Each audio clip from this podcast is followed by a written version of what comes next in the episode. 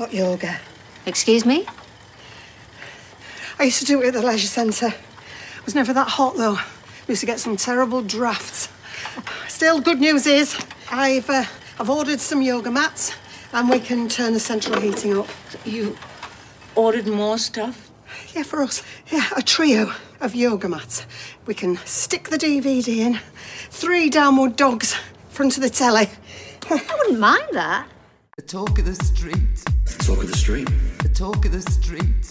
Talk of the street. The talk of the street. Talk of the street. The talk of the street. Talk of the street.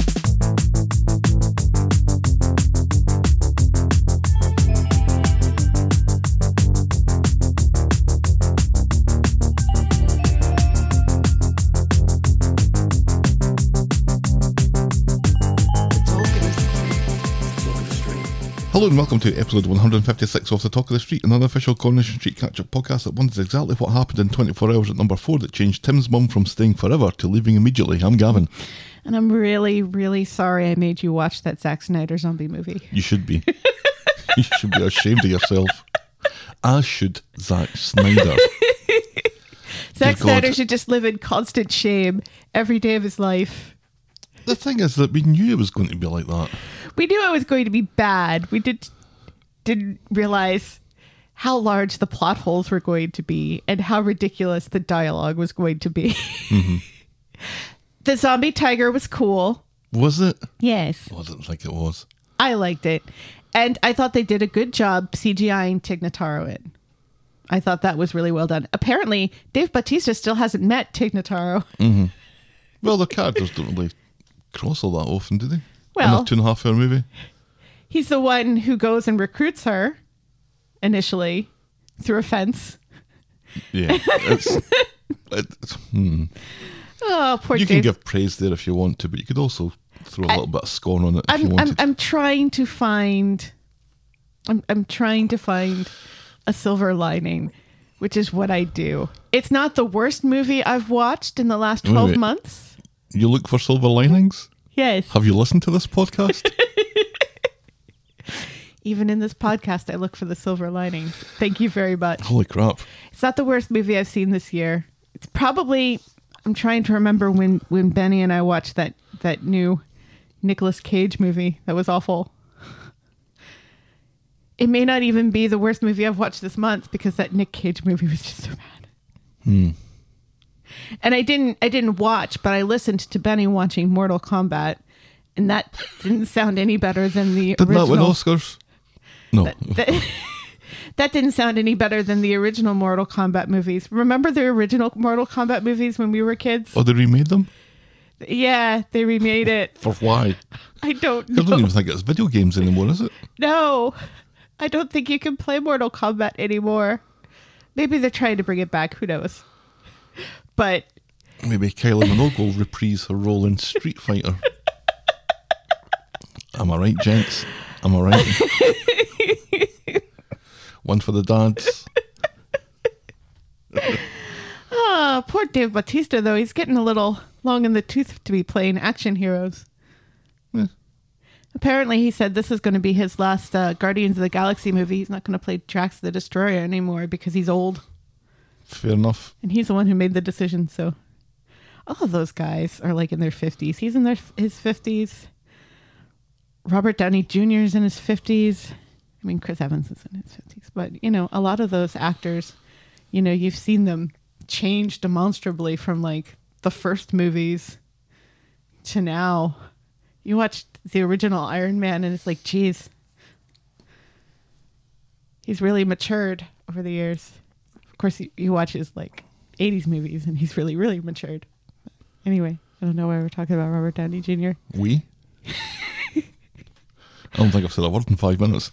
our daughter's first crush was iron man following in a long tradition of being a nerdy girl But like her mother As much as that zombie movie was terrible, uh-huh the Friends reunion i still haven't seen it It was a little bit of joy in the week. Oh, I felt. I watched it on Thursday morning uh-huh on HBO Max right before work, and I didn't realise it lasted for an hour and forty minutes.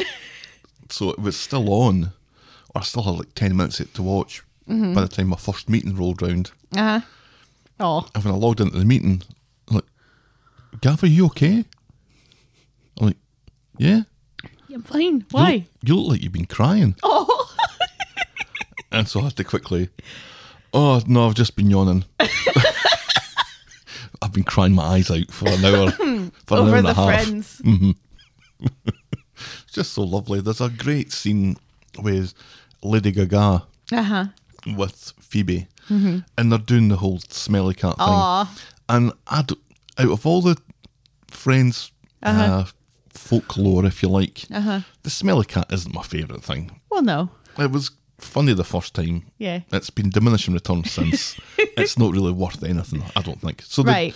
Lady Gaga There are worse things about friends, though. right sings smelly cat and the Mm-hmm. choir come in and it was kind of funny but the lovely thing was that lady gaga says at the end of it i just want to thank you lisa for representing i'm going to paraphrase here Mm-hmm. representing me and all the people who were different Oh, and lisa kudrow says thank you for continuing to carry the torch and i just Oh fucking lost it I'm starting to tear up right now just hearing you talk about it. Oh my Mm-hmm. god.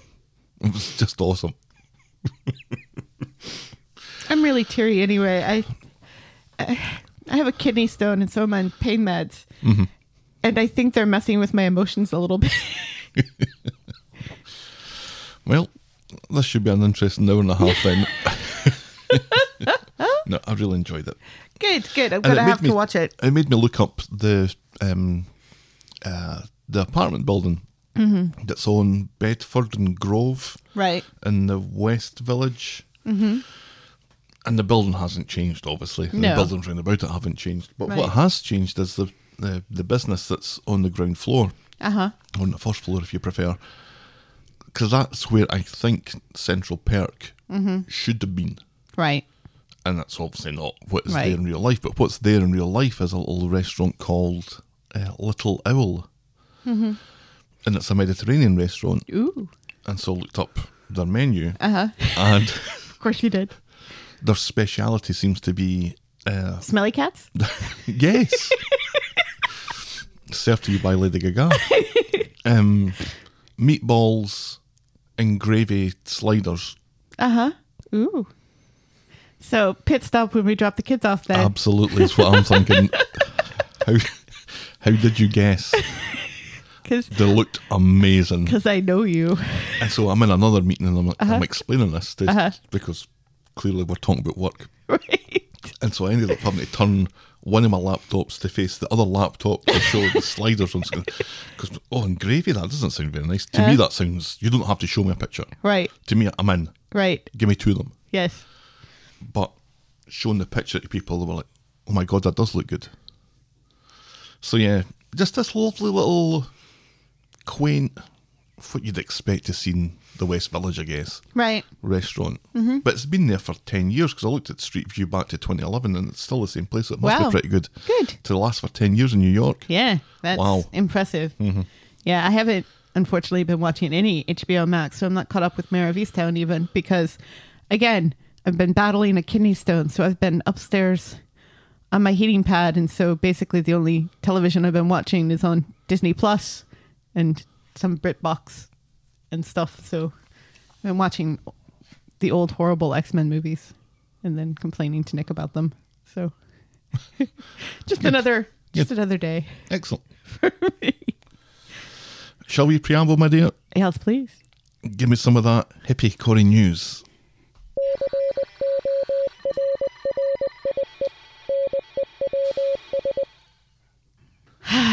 Dame Maureen Lipman has allegedly resigned from the Actors Union Equity over Palestine. Union bosses had asked members to join a pro Palestine march in London this past weekend, and she declined and asked for her dues back so she could give relief to organizations on both sides and accused Equity of mob mentality and anti Semitism. Yeah, I mean, obviously we don't have a dog in this fight, but I, I'm always uncomfortable when somebody both sides things where Yeah. Yeah. Moving on. Sally Carman and Joe Duttine are Abby and Tim have postponed their real life wedding due to the pandemic. Oh, they did? Yeah, the nuptials were scheduled for December, uh, but they're putting it off another year in hopes of having a larger party. She's like, you know, I really want to have a really nice, big, traditional wedding. Mm-hmm. And if Can't we, really do that these we can only have like 15 people, you know, just like, we're still going to get married. It's still important to us, but you know, we want to we want to do it right, and so we're we're putting it off. And I think that's really responsible of them, and I'm I'm happy for them. Yep, agreed. Yeah. Yeah, if you're going to, from the practical side of it, if you're going to mm-hmm. throw a bunch of money at something, you'd really want to get your Your money's worth. get get your return out of it, Right. right? Yeah. And if it's going to be a special day, Right. then you want it to be as special as possible. And you don't want to be looking back on it thinking, well, if only so and so and so and so could have been there, but Right. we were limited to 15 people, then Yeah. yeah, it's probably better waiting. Yeah. You're only hopefully getting married once to that to that person. Um you know, you want it you want it to be special and you you don't want to have any regrets. Correct. So I speak from experience, having been married three times. Just the two over here. I'm catching up. You never will. Um, and I mean, one of those was an elopement, so it doesn't even count. Of course it counts. That's like saying a Vegas wedding doesn't count. They all count. At least that's what I tell myself. Anyway, finally, next week, Corrie will not be seen during its normal time slot, moving to 9 p.m. on Monday, Tuesday, Wednesday, and Thursday. No, Monday, Tuesday, Thursday, and Friday. No, Monday, Wednesday, and Thursday. Um, No, it's on on Tuesday. Yeah, that's that's what but it's I not said. on Wednesday. No, it's but pretty sure it's Wednesday too, No, from what it's I not. just read. No, it's not. Anyway, it's at 9 p.m. Because it's on for Due an hour. to No, Britain's Got Talent. No, no, to allow ITV to introduce its newest show straight from the U.S. and Japan. It's The Masked Dancer. Doesn't that sound awful? You're welcome, UK. You're welcome from the makers of The Masked Singer. Comes The Masked Dancer. Kill your television. Well, you know, Ned's atomic dustbin was right. it's it's Kill your television. It's it's the responsible show for a pandemic, isn't it? Dancing in masks. I have to say, I do occasionally watch The Masked Singer because the kids like it, and uh, it's mm. ridiculous. And it gets really meta because one time The Masked Singer was Kermit the Frog. how the fuck does that even work? I don't know. So the guy that the puppeteer was in the what? Either that or the puppeteer was behind the costume and stuck his hand with Kermit into the costume. I don't know. Again, it just. Yikes! so Saturday night TV on BBC One has been lowest common denominating for a while mm-hmm. with The Wall, yeah. But they've had this show called I Can See Your Voice. Oh, that's my mm-hmm. alarm that still haven't stopped.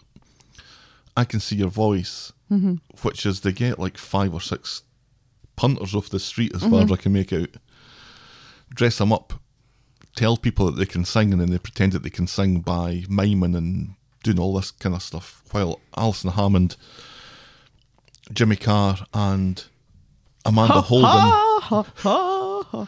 somehow managed to drag this out for 45 minutes. It's just awful. And this sounds completely in keeping with that, but that, this is ITV. But this means that this isn't the Britain's Got Talent week. This is now the Masked Dancer week. Yeah, I think it's on for an hour on Monday, half an hour on Tuesday, half an hour on Thursday, and an hour on Friday because Wednesday's football. But yeah, they're they're saying, ooh, because it's going to be at 9 p.m. at night, it's going to be even more dark and grisly, and it's Street, after dark. and it's like when when did Coronation Street become the DC cinematic universe where the whole idea is go darker and go even darker and go even darker with no signs of light. Enough. Yeah. Enough. After nine o'clock, why not just throw in some blue jokes? Right. Or some boobies. Mm-hmm. Let's see some boobies on Coronation Street. And maybe an ass or two. No Charlie Right. Condou update? No. I, I am an ass man. So or woman. Man. Hmm. As you know. I do like it. I do I, I do Our like- mailbag. Chloe from Nova Scotia got in touch to say, Far be it from little old me to point out the glaringly obvious, but it strikes me that you guys missed a trick in last week's episode, Oh, Lamb no. Chunks. if I thought we did lamb chunks to death. If Vicky was Irish Tina and Chelsea was Scottish Vicky, then surely we already have an English Chelsea. So good luck and bon chance finding a Russian homeless Carol. Thank you very much, Chloe. And then Gail wrote in to say, as a Canadian Corrie viewer, I am two weeks behind and have just finished listening to your Weatherfield Spartans podcast. Helen, I find myself nodding in agreement with all your comments, in particular your opinion about two different Asian women being in abusive relationships. As far as COVID goes, you folks in the States are so far ahead of us here in Ontario. Helen, you've already had your second shot, and as have I. Yes, at this point. My mum, who is 90, doesn't get her second shot until July. Yikes. Our stores, salons, and restaurants are all still closed. Please stay safe, Gail, and particularly Gail's mum. Well, yes. And I mean, I think this is why Canada's numbers have always been lower than ours, isn't it? Because their government is taking this a bit more seriously and the people are taking it a bit more seriously. I mean, people would be But if somebody's not getting a vaccine until July, who's the 90, Yeah. Well, I I don't know how um what that sort of because the, the UK has been slower than we have as well, and they've got the AstraZeneca one, which is maybe not as good as Moderna and Pfizer, but I, I don't know. It just it's it's funny hearing from different people in different countries about how their country is is handling things. especially when they think that we're handling it better. Right. Because it doesn't feel like we've been handling it well at all No. up until recently. Yeah, and even even recently, I'm I do, I'm not fully in agreement with the CDC saying, "Oh, I know it's fine. You can take your mask off now if you've been fully vaccinated," because the people taking their masks off are, are the people who aren't going to get the vaccine at all. Hmm. So anyway, enough with enough with that other podcast we don't do. Yeah, we're tiptoeing round about the round about the, the border between this and that. Here's World Podcast for Coffee.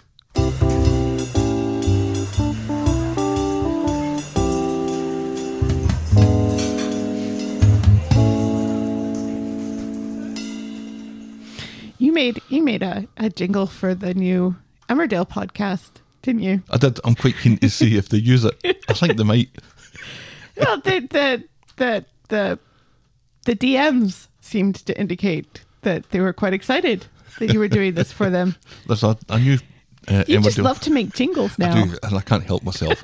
and I, I, I had to pull myself back a couple of times 'cause I thought, am I, am I intruding Right, on are you somebody else's creative process and, and stuff? We'll jingle for coffee. Right. but the uh, Dale View, which started last week, Mm-hmm. uh, the, the Emmerdale podcast that I've been threatening for a while now exists, and, Mm-hmm. Right, and we good. don't have to do it. Thank God. But No offense to Emmerdale. the one thing that they didn't have was a jingle Mm-hmm. or an intro, and so I, I kind of made one. But anyway. Thank you to Ko-Fi supporter and Australian Helen for buying our coffees this week. Woohoo! Mine is in a World's Greatest Sir 2014 Regional Semi-Finalist mug. Mine is in my meh mug. If ever there was a mug that adequately expressed uh, emotion, it is your meh mug. Correct.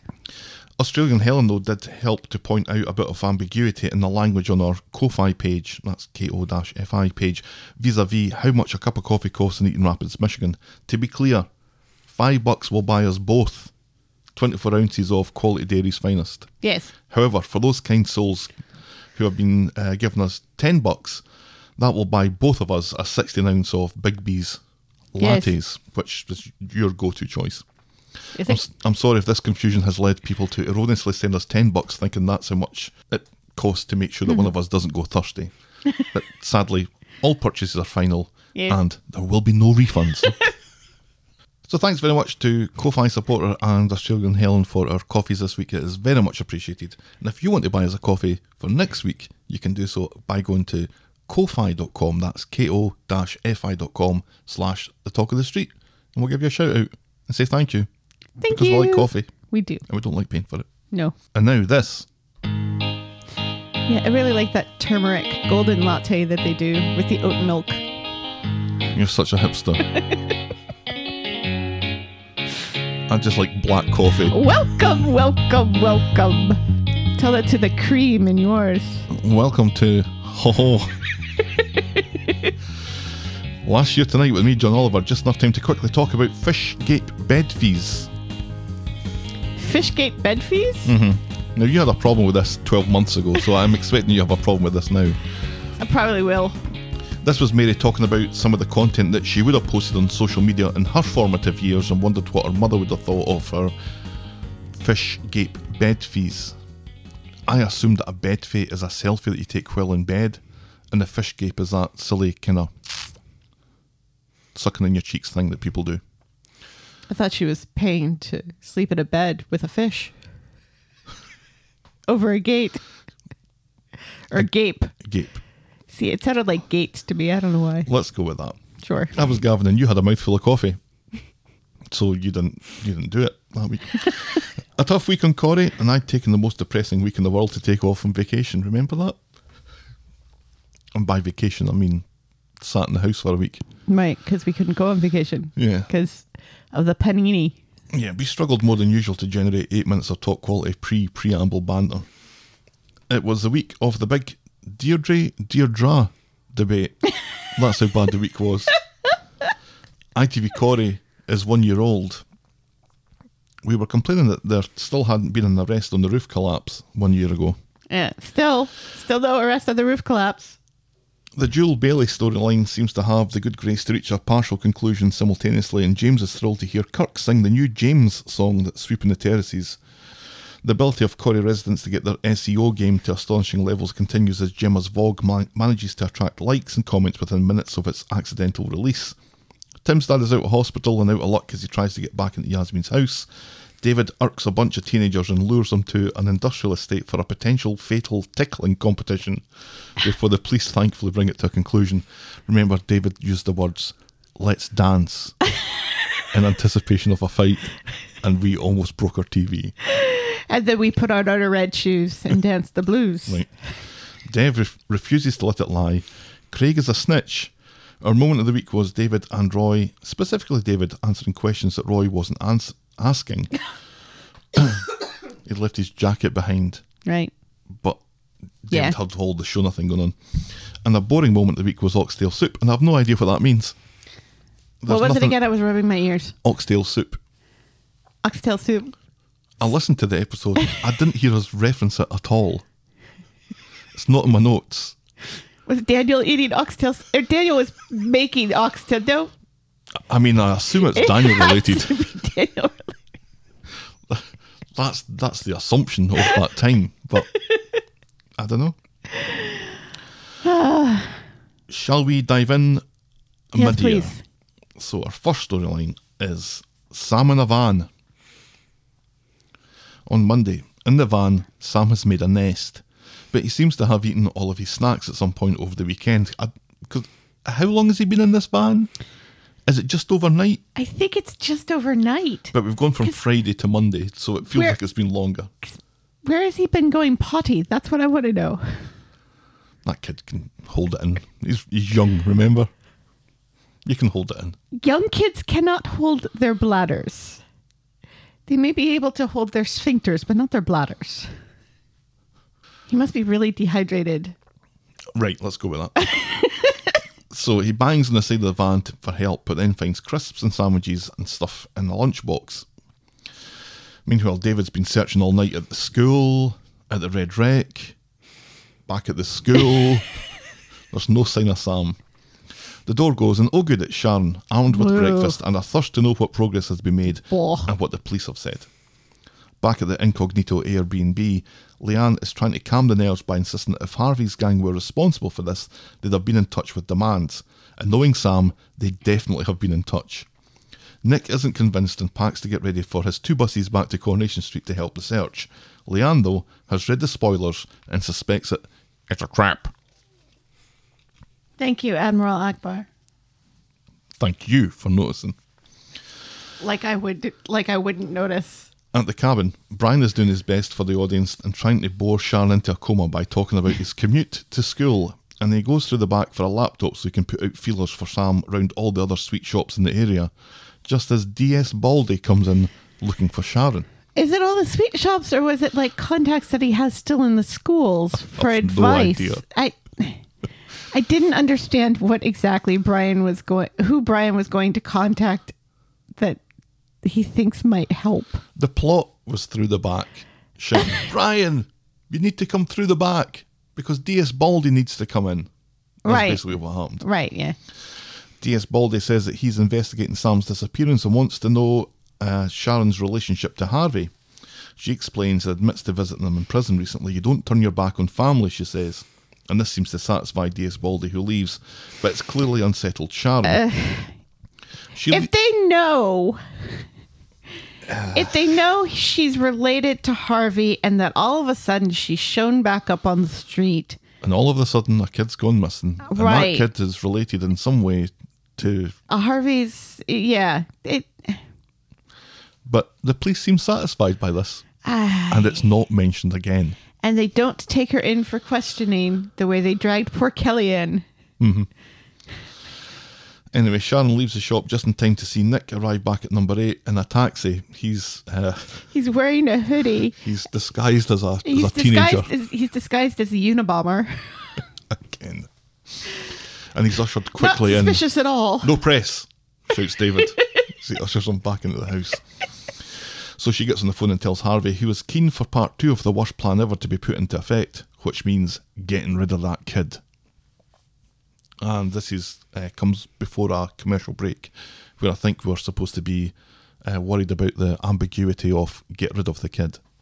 Yes. Inside number eight, David is explaining to Nick how they've searched everywhere the school, the Red Rec, Back at the school. back at the school again. And then Natasha arrives, frantic with worry and blaming Nick. If it wasn't for him being with Leanne, and Leanne being Simon's mother, and Simon having gotten in with a drug scam because Leanne was super depressed, and if Jacob hadn't been skimming the money from Harvey, and there wasn't any money coming into the flat because Oliver had just died and she'd taken a sabbatical from work, and Sam had just appeared in his life, and she was off working in that London, so he was looking after Sam, none of No, this this would would have have happened. happened. Does this mean she's not going to pay for the sinkhole anymore, That's what I've posted. or or or, posted. or fire Gail from being her house cleaner? Yeah. Natasha's spinning a lot of plates here. She really is. If she just fucks off and leaves them, what's happening? It's like, it's like we deserve answers. Meanwhile, Sam's working on his fifth bag of crisps and spends a good 30 seconds where this is the only thing on ITV. and he's winding up a radio so he can listen to a Weddy County phone in. The fan. The fan? The van. The van moves off, and Sam, supposedly a bright kid, is still under the impression this is all a huge misunderstanding and bangs on the side of the van again for help. Even though he is intelligent, I think he can he could be in that situation thinking there's nothing untoward here. This is kind of my fault. I've got into this van by mistake. Right. It's not my fault that the van had to mm-hmm. drive off because that's what vans do. Right. So, but after a day, would you not be just a little bit concerned that He's he's Sam is book smart. He's not street smart. Let's be honest. And he doesn't have an awful lot of emotional intelligence as well, right? you know. And so I can see a, a kid like that being like, well, I'll just because you'd think he would look for something to get him up to that skylight that's conveniently on this van mm-hmm. and find something to use as a screwdriver. and detach that skylight and somehow drag himself up or something. The fact that he just kind of sits there and listens to the radio and is not trying to get out in any way did surprise me a little. Yeah, I'd be a, I'd be something of a whirling dervish in the back of that, making as much noise as I possibly could, breaking things, Yeah. try to get through the front cabin, which Yeah. sometimes is possible depending on the type of van. Yeah. Or throwing stuff at that skylight. Mm-hmm. You know? But no, he's got his radio working. He's quite happy. Back home, Nick's bright idea is to keep a note of everyone on the phone. Good job, he's there for that suggestion. Right. Yeah. I, it's, like, why is Nick back again? He's back to help the situation. By Right. helping the situation, he means taking a note of everybody on the phone. Right. And, you know, and telling people what to do and giving them advice that they don't need because it's stuff they were already doing.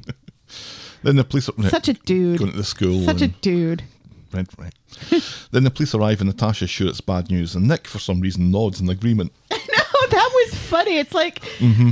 well, mm-hmm. wh- why not say, well, we don't know yet. Let's let's just wait and let's see what they say instead of just mm. nodding in agreement silently that yes, this is bad news. But it's good news.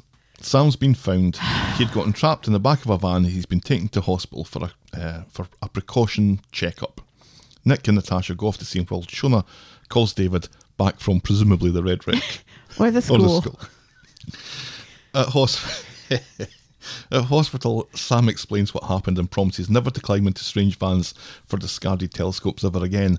And then he reveals that after listening to the Clockwork Radio, he's now a Weddy County fan. And he starts to recite a lot of statistics that nobody bothers checking and he's probably just making up.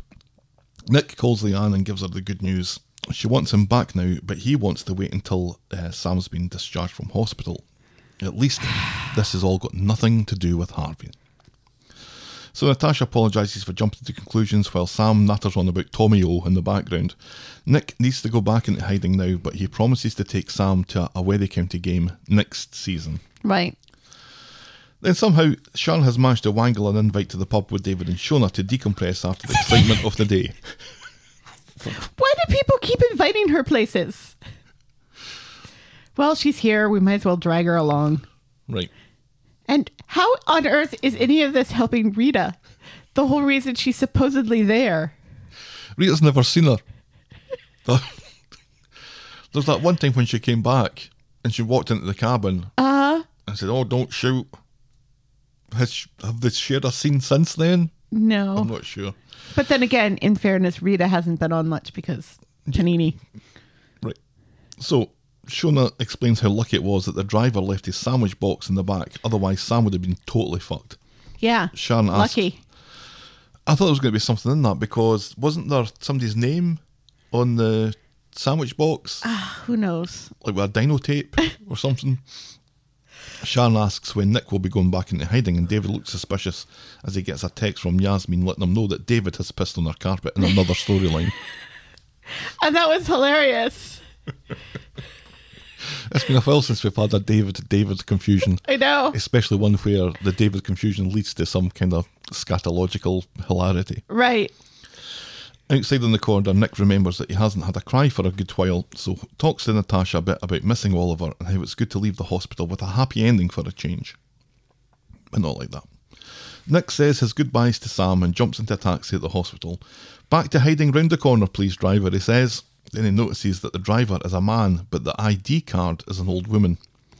The taxi driver is the van driver, who I think is the goon from the hospital as well. I'm not sure. No, it's not the goon from the hospital. The Who goon the from the hospital was bigger. This is the hipster van driver telescope guy. Right. And the police have had no questions for or any interest in establishing a link with Harvey.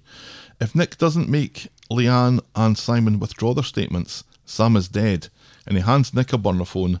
We'll be watching, he says, and he claims to know where Nick and Leanne are holed up and where Sam lives. And he throws Nick out of the taxi. This doesn't seem like an airtight plan. Phone the police, Right. tell them what's happening. Right. You have a burner phone, which is now a link to Harvey, presumably. Right. Yeah. Seriously, it's got his number in it right there. More evidence. Seriously. Tell the police. Maybe Seriously. we'll go into proper Tell the hiding now. police. Tell the fucking police. What is wrong with these people? So on Wednesday, Nick hasn't gone home and is sleeping on the couch at number eight. he tells Sean and David about the thug in the taxi being Harvey's goon and that they kidnapped Sam and it wasn't an accident. It speaks volumes when Shona is the voice of reason here and thinks that should maybe Go to the police. Natasha should know, and so should the police, she says. Nick reckons that he's fucked either way. So Nick and Leanne, uh, Nick calls Leanne and explains the deal. Either retract their statements or everyone's in danger, and it's too risky for him to go back to the hideout. Leanne doesn't know what to do for the best, and Nick reckons he's fucked either way. Right. They're all fucked either way. And nobody seems to remember still. Harvey assaulted a police officer And was caught red-handed. and was caught. Yeah, seriously. So it does not matter. He assaulted a police officer. That alone is going to get him jail time. Yeah, even if it's not like 15 years or whatever. Right. It's going to be a couple of years, you'd have thought, right? Right, yeah. Especially for a known drug dealer. Right. Who's caught dealing drugs. Right. So and they, I mean, they could add more to his sentence if they found out that he has an illicit cell phone and he's been threatening people. Mm-hmm. So Leanne, I guess, abandons Simon at the hideout to go see Nick at number eight. Nick keeps calm by frantically closing all the curtains. Leanne and Simon are okay to withdraw their statements, but she wants to speak with Imran first. She, just like the audience, want this to end. Nick reckons that he's fucked either way. Imran arrives and thinks that this is insane. Thank you, Eh, Imran. Thank you, Thank Imran. you, Imran. However, They explain that there have been threats made against them, but Imran doesn't know.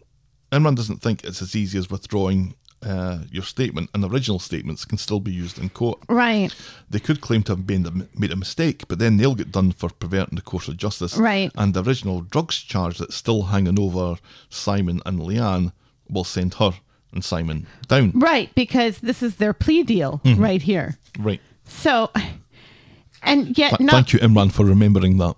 yes, and yet Imran not once says you absolutely have to go to the police. They can protect you if you've been threatened. If you're receiving threats, we need to go to the police right now, which is exactly what he should have said, and he doesn't say that. The police haven't been uh, backward at offering No, assistance and, No. and protection here. No. It's Leanne who has uh, just totally muddied this up. to stay close by for some reason. The police want to help. The police can help.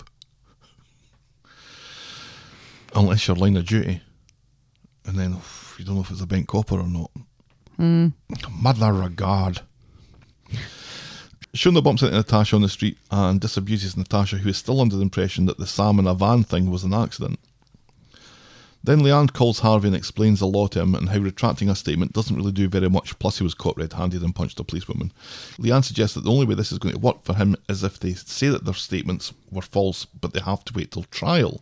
Mm-hmm. Harvey goes off to have a think as Natasha descends on number eight, furious that Sam was kidnapped because of Nick and for Nick lying. Well, she's had enough of this, and she's off to do what anyone who still cares about this story would have done a long time ago tell the police. Right. Nick thinks that this will put Sam in more danger, and he's furious at Shona for telling her. Leanne explains about defending Harvey in court, but Natasha's amazed that she's trusting Pablo Escobar here. I love that line. Yay. Great. We can all sleep safe then. She wants justice, damn it. Someone kidnapped her son. Right. Seriously. And she's not wrong. She's like the only voice of reason. I love how she's focused on the thing that concerns her. Right. She doesn't give a fuck at all About about, about, this Leanne and thing. Simon. Yeah. She cares that someone kidnapped Sam. Right. Natasha has a laser focus when it comes to Sam, Yeah, and I really do like it, which makes it really weird when she goes off to that London all the time. Right. And, you know, also, it's hilarious the way she's like, well, I've pulled him out of school and he's going to be homeschooled now and I've got a tighter leash on him. This child that, let's remember, wanders off all the time on his own and goes to places he's not supposed to be and just bikes long distances and He's in the Tour de France this year, I think.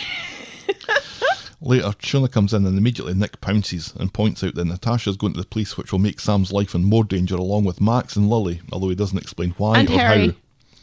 he Shona even goes, mentions off, Harry, which is nice. Shona goes off to talk Natasha out of it. And outside, Sharon sees Shona come out and wants a word, and mm-hmm. Shona just tells her to go fuck herself, which I appreciated greatly. Yeah. Shona arrives at the police station where Natasha's waiting to be seen. Shona explains the delicacy of the situation and Nick would never put Sam in danger. Why on earth is she waiting to be seen? Right, this is not a doctor's office. right. She should have got. I, I mean, I'm assuming she went straight to the desk and said, "Hey, I have information about this ongoing, very serious drug thing. My son, who my son who was just found in a van, really was kidnapped. I need to speak to somebody right now. You'd think that they would bring her in right now instead of Take a seat. take a seat. we'll call you in a minute. This ha- this has happened a couple of times with a couple of people before, and it's just mm-hmm. it boggles my mind that this just like take a seat. Well, it's, it's Desk Sergeant Plot that's standing behind the desk, isn't it? Well, that's true. Nick and Leanne have got it all sorted and should Damn be you, trusted. Dusk. Grassing up Harvey will put Sam in danger, people completely without any backup again continue Right. to say. Mortal danger? Is there any other kind? Says Jack Nicholson from A Few Good Men. Hi. Back at number eight, Shona tells everyone that it's sorted, but Natasha is still fuming. And that no one can handle the truth. In the Rovers, Shona runs into Sharon and apologises for earlier. But is cautious not to reveal too much information about the events of the day until Sharon points out that she's an old pal of Gail's and totally trustworthy likes. Oh yeah, and Gail's told me everything. Shona Aye, aye, aye. explains that Leanne and Simon are going to change their stories and uh, get in trouble with the police themselves. Police, uh, people need to do what they think is right, but this is tearing the family apart, says Shona, and Sharon just nods. Back at number eight, Natasha turns up for a word with Nick. She's already in this deeper than she wants to be. She's taken Sam out of school and she'll be keeping him on a short lead. he got along fine without a dad before. He'll be fine again. This has been a mistake. Stay out of our lives, ya scumbag. Forever. And also, your mum's fired and I'm not paying for that single. Right. And you can see David in the background go, oh, fucking Sinkle still. we were so close. Uh I think this is going to be like, though, the 50 grand or the 75 grand or however Right. much it was that she gave the mm-hmm. Oliver Fund.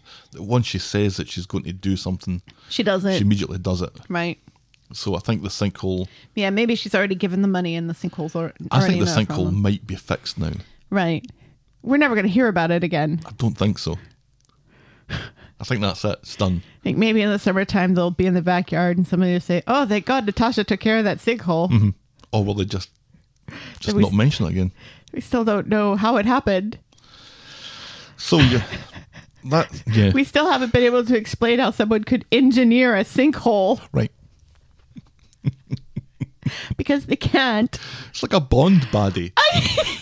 We've got some bombs on the San Andreas Fault. We're going to create an earthquake that's going to create a sinkhole in our garden in Manchester, like eleven thousand miles away. Very specifically, just this one garden, and then it will stop.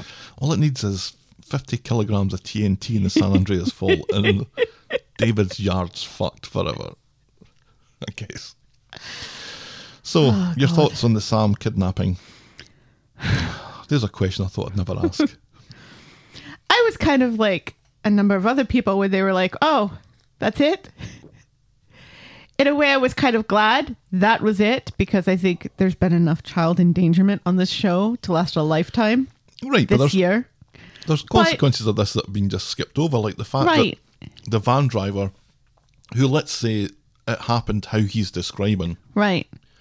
I got up in the morning, I got in my van, I found a kid in the back of it. Mm-hmm. You think you'd still get questioned? Right. And did they question him? Because it's just, oh, we found him. He was in the back of a van. They don't say anything about the van driver, do they? Because the cops know who- all these people are. Right. So You'd they think. would know that this is an associate of Harvey. Or maybe check out the CCTV of the van because we know it's on CCTV because it's like right there in the middle of the street, Yeah, which Sharon the- was irritated by. So it's outside the factory, isn't it? Right. Yeah. And I'm going to question Gary. And what happened to that wardrobe or whatever? Because that wasn't in the back there with Sam. Thrown down Did the he- sinkhole. Did the van driver go help Gary with the wardrobe, drive off to dump the wardrobe, and then come back to kidnap Sam? And did he have time for all of that? Hmm. Maybe this is the reason why the police haven't been questioning them. Why?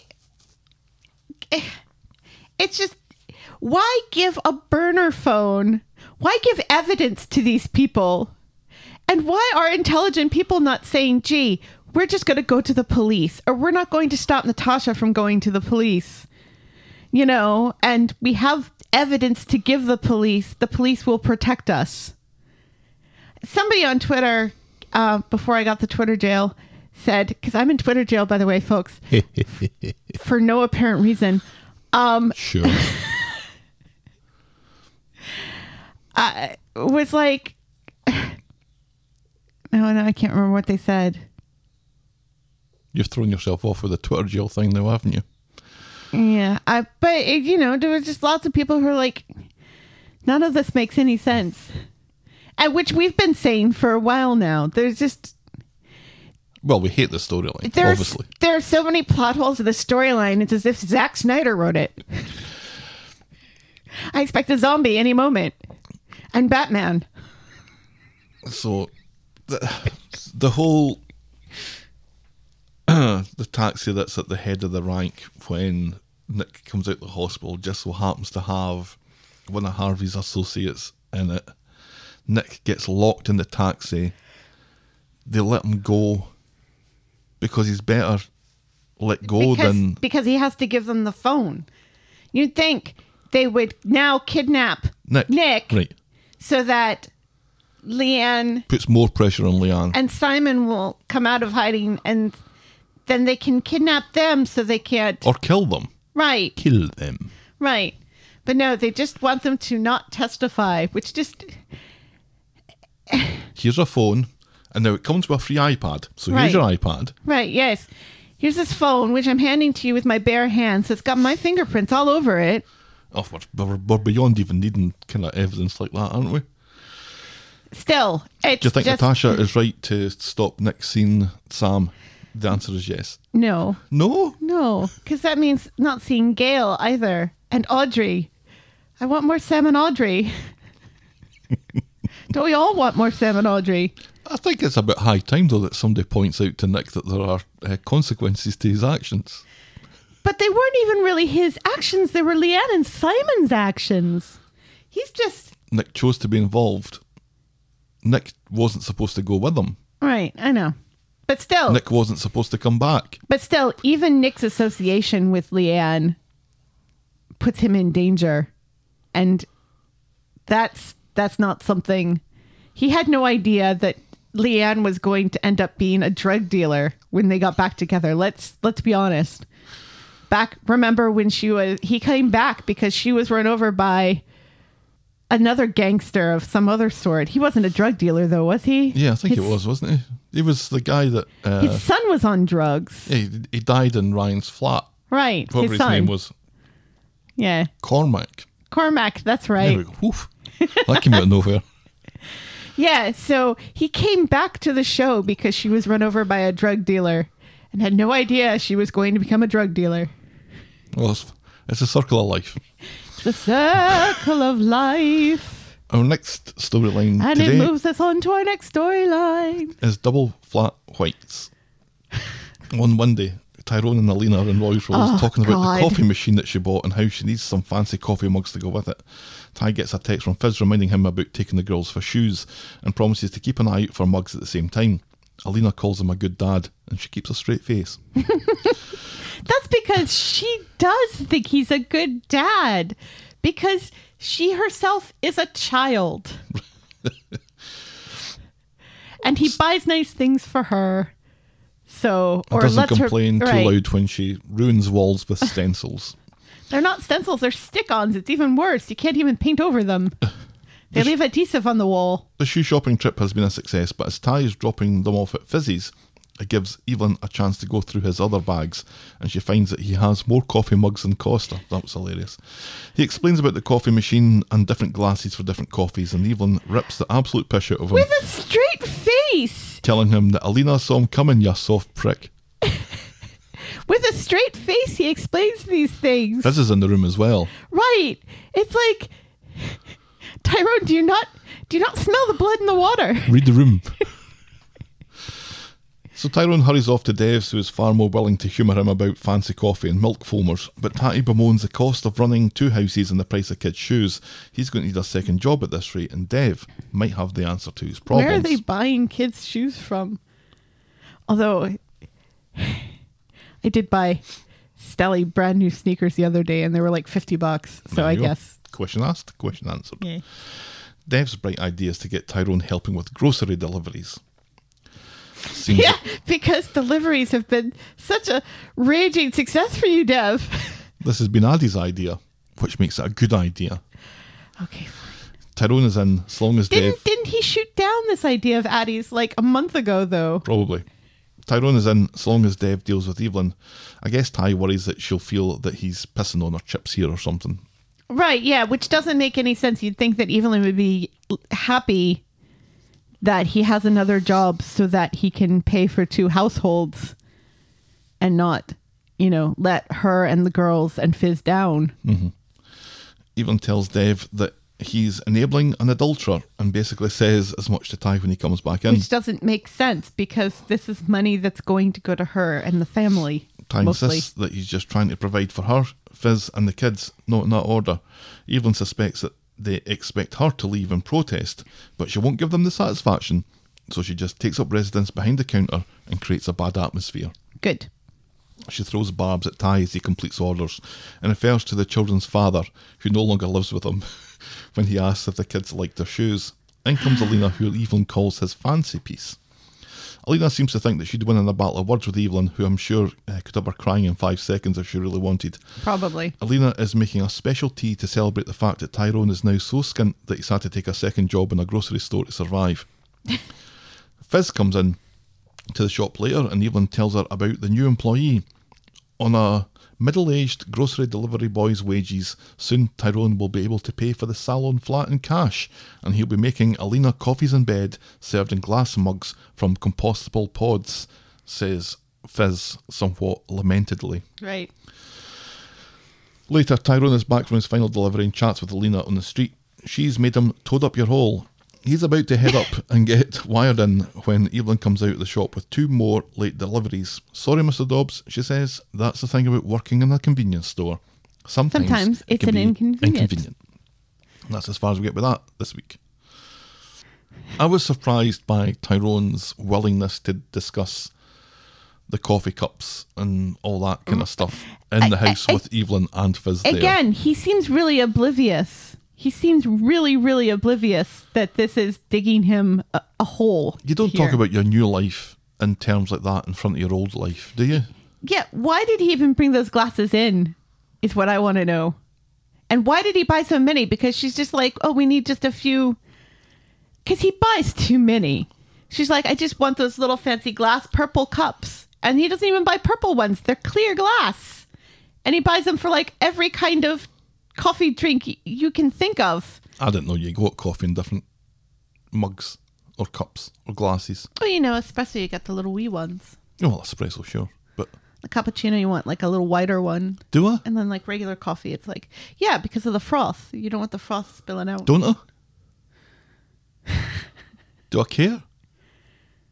I'm well, not sure you care. don't care, but Alina cares. Somehow, some way, this Romanian child who has been, you know, locked up in a nail salon for a good portion of her time on Coronation Street cares about fancy coffee and seems to think getting coffee in pods is more is better for the environment.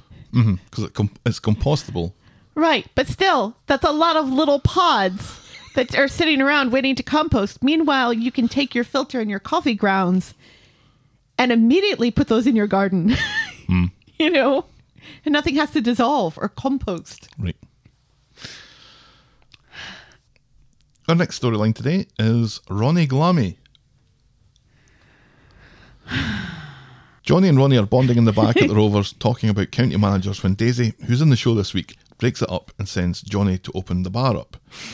Ronnie, Right, And Roddy makes every every fa- every fan in the UK and probably around the world disgusted by saying that he supports the team of whatever city he's living in. Yikes. Yeah. He's a Johnny come he's a Ronnie come lately. He is indeed. Although A fair weather fan. Probably a Manchester came City pretty supporter. quickly last week though. Well, I didn't get that impression at all. Quick enough. somewhere that's not somewhere in between. It's not two and it's not. Mm-hmm. So Ronnie's leaving again through the back when Daisy asks what he does for a living. He says he has a lot of fingers and a lot of pies. Daisy explains about her double glammy business and asks if he has any contacts. He says no, he calls it dodgy. No dodgier than you getting your hole off a Jenny, says Daisy. Mm-hmm. So Ronnie decides to mentor Daisy after all, much to Jenny's surprise, considering that this is a fucking rip-off. Ronnie is forced to agree that it is a fine business plan. So later, Jenny has a word with Ronnie about the double glammy thing, and he admits that he's being as good as blackmail to sell the shite for her. But he's not he's mentoring her and he's, He's giving her, her. a few contacts. He's not selling it. I think that's exactly what he's doing. That she's got him to sell it to his contacts. That's, That's not what she asked for, though. She said she asked for mentoring and Well, for a it's list of contacts. mentoring in Who knows? inverted commas. Who knows? This Anyway. stops here, says Jenny. You leave Daisy to me. Dum dum dum. So on Wednesday, Ronnie's making calls and the Rovers making deals. Daisy has put out that uh, she's not getting an introduction to whoever that she's he's talking to on the phone. Jenny sneaks in and overhears and then tells her that she's got a nerve. Daisy says that she's got it all wrong, but the only thing Jenny has got wrong was taking her in and trusting her in the first place. Ha ha, says Ronnie.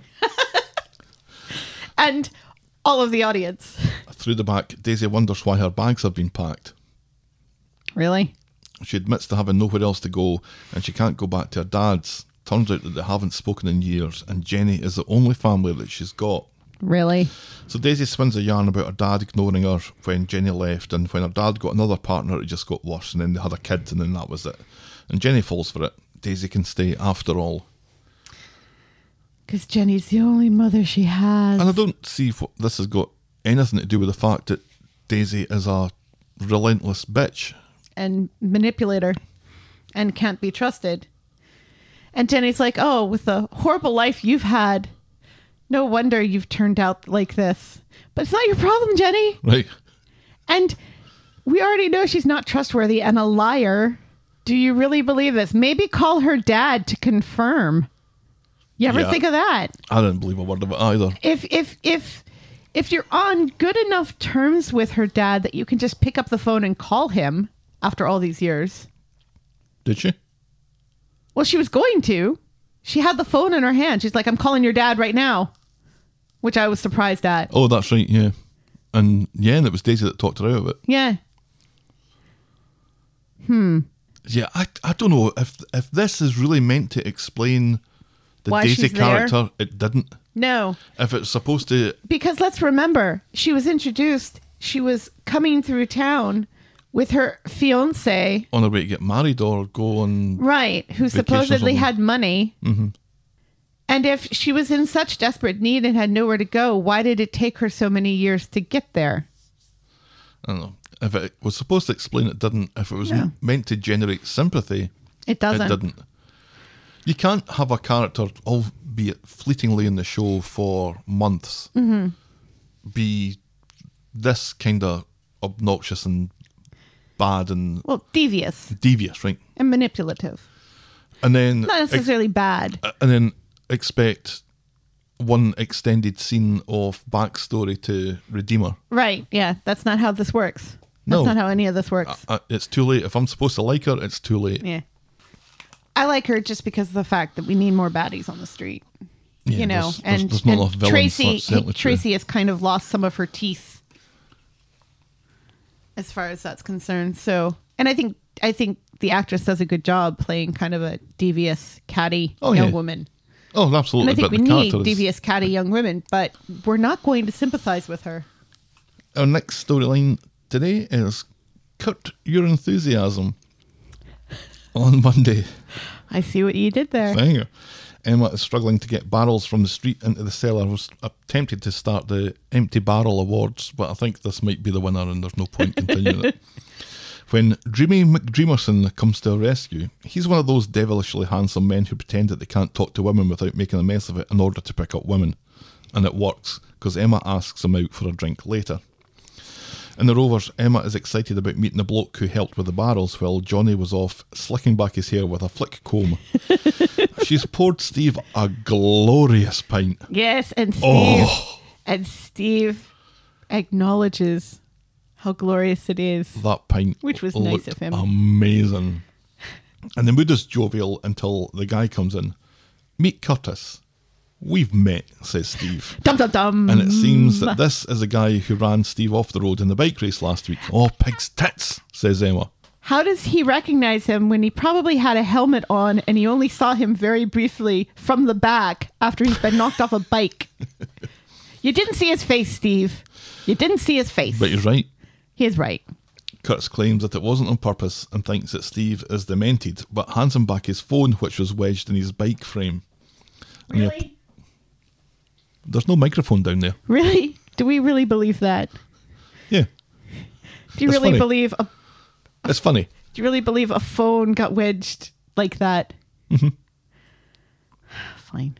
He apologises for the whole affair. At home, Amy is Team Emma and doesn't know why Steve is complaining. He got his phone back after all. Right, yeah. So like I hilarious. apologize. Well done, Amy. Amy ah. reveals that she and Tracy are worried that Steve is becoming obsessed with fundraising, which is what I said last week. yeah, you did. and bike races, and maybe he's covering up that he's not okay. He says that he's fine, but then admits that he's not 100%, and maybe he is a bit obsessed, but it's giving his life purpose. right, He promises to do better. right. So Steve goes back to the pub to apologise to Emma for his reaction to Curtis and for being so obsessed with fundraising and neglectful of Emma It's such a hard And time Amy. for her Yeah. because of the whole Seb, Seb thing. thing. He's going to knock the fundraising on the head, but Emma doesn't want that and suggests that they train together instead. So that's Which what was they do. lovely. So on Wednesday, Emma's such a good kid. Emma, Steve, and Steve's sweaty tummy have been out for a run. Steve thinks it's great that they're spending time together, but Emma is still worried about Steve's treatment of Curtis. Steve picks up the hint and promises to call and fix things, and then he vomits into the bin outside Costa. so Steve meets Curtis later after he's had a wash and picked the dried puke out of his hair. It turns out that they were both racing for charity. So Steve offers to buy him a pint and make things square, but Curtis has an interview at the bistro that's never been open. So Steve Right, because they need employees to open it. and but Emma, it is, it is, been open, now. Both offer to give him some tips. Hospitality is all about being hospitable, and being a waiter is like being married. Right, you just shut up and take orders. and do what you're told. In the bistro, Emma and Steve are working Curtis through an if only interview, it worked that way. and we learn that Curtis has, I don't know, has plans to be a doctor and wants a job to pay his way through uni. Steve and Emma are very impressed. Steve can see the connection and clears his throat. Ahem. Emma and Curtis have eyes for each other, and who can blame them? They are I think cute. they're adorable. I think they're cute. I like it. Curtis, though, every time I look at him, he looks like how Todd should look now, but 20 years ago. He's like a young, old Todd. He looks like Bruno Langley, Yeah, yeah. No, I see it. I see it. but younger. Yes. So he's like new Todd from the future. Mm-hmm. From Terminator, he's Terminator Todd. Right. who's come back to. Um, no, he's not. He's Terminator Todd from the past who's come forward in the future. Right. How does that work? If only this was a real storyline. Sarah. Connor, he says. Oh, we need a character called Sarah Connor. If only Sarah Yes. needs to marry Johnny to become Sarah Connor or a younger Connor that makes it less less weird. They're all girls. Well, then So the- Sarah needs to become a lesbian right, and marry I'm in for that. and marry Carla. Yes. No, they're, they're incompatible. They're incompatible. No, no, I can kind of see it because both of them like people that are bad for them, that are too much like them, they are very much alike. Uh, there'd be a lot of fire in that relationship. There would be. It would be a very fiery relationship. There'd be so much fire in that relationship that I'm currently mimicking fire with my fingers now. This could work. So Terminator Todd looking for Sarah Connor because of the link to the Terminator movies. And because of that, Sarah and Carla have to start a lesbian relationship. And get married. Yeah, So that Sarah would change her name to Sarah Connor. I think it works. And then who would who would they have artificially inseminate her though? Well, this is it. Because of the whole Terminator timeline, they'd inseminate themselves. With what? They're both women. And there's something due to the, the time travel that generates jism somehow. Did you see that map? What map? The map of of what semen is called in different parts of the United States. I did not. We can talk about this later. Apparently, we live in Chisholm country. Do we? I, ca I, I was trees. born. I was born in Cum country, but we now live in Chisholm. country. I'm spunk all the way. What has happened to this podcast? I'm spunk all the way. What has happened to this podcast? The Rovers, Curtis announces that the interview went well and he got the job and Emma's thrilled. Yeah, so that, I love this. I love Yeah. the, I love the, the two of them together are, are, are very cute and it works. And lots he, of people are afraid that he's going to turn into a baddie, and I really hope not. he seems such a nice guy though. well, I know, I know. people just want Emma t- to not be happy. I guess. Her next storyline is Tim's mum about the house. I'm getting my dancing in now. we're never going to use this again. Surely Tim's mum's not going to out of it, out of it. Yeah, but she's not living with Yasmin anymore. We'll get to that. Spoiler alert for something we're going to spoil in like two seconds. I'll build up to it. Uh-huh. On Monday, Yasmin's Kathy's set up the exercise bike in the front room and has ordered some yoga mats for them. Three downward dogs, she says. Kathy goes off for a shower. Tim's mum goes off to change into her exercise gear for a go on the bike, leaving Yasmin to take care of the dishes. In comes Alia, surprised to see that Yasmin is all on her own. Yasmin admits to being overwhelmed and exhausted and desperate for some peace and quiet. Hmm. Tim's mum is finding the exercise bike relaxing, which seems to piss off Kathy, while Yasmin is just finishing up cleaning No. up Kathy's shite when Tim's mum squeals, It's a mouse! This really is a sitcom, isn't it? Kathy jumps It's up It's a sitcom from the 1950s. Kathy jumps up onto a wooden stool, gathers up her skirts and her petticoats as poker chips, dice and flick knives fall to the floor. It's a Tom and Jerry joke for you there. Tim's Tex mum Avery, Tom and Jerry joke. Not Fred the other Quimby. guy. It's a Fred Quimby one. Is it a Fred Quimby one? Hmm. Yep. Tim's mum thinks that it ran into the conservatory. Kathy corrects her. It's an orangery. Then Ryan comes home, What even was that correction for? but he's worse than the others. Hates small things with lots of legs and runs away. When Lots Tim's of mum legs. There's only four. Tim's mum asks him to kill it. Kathy doesn't think they need to kill it, and Tim's mum suggests buying it a ticket to Blackpool. Th- this is a sitcom. Then Yasmin has an idea. Let's call ugly naked guy over and get him to catch it.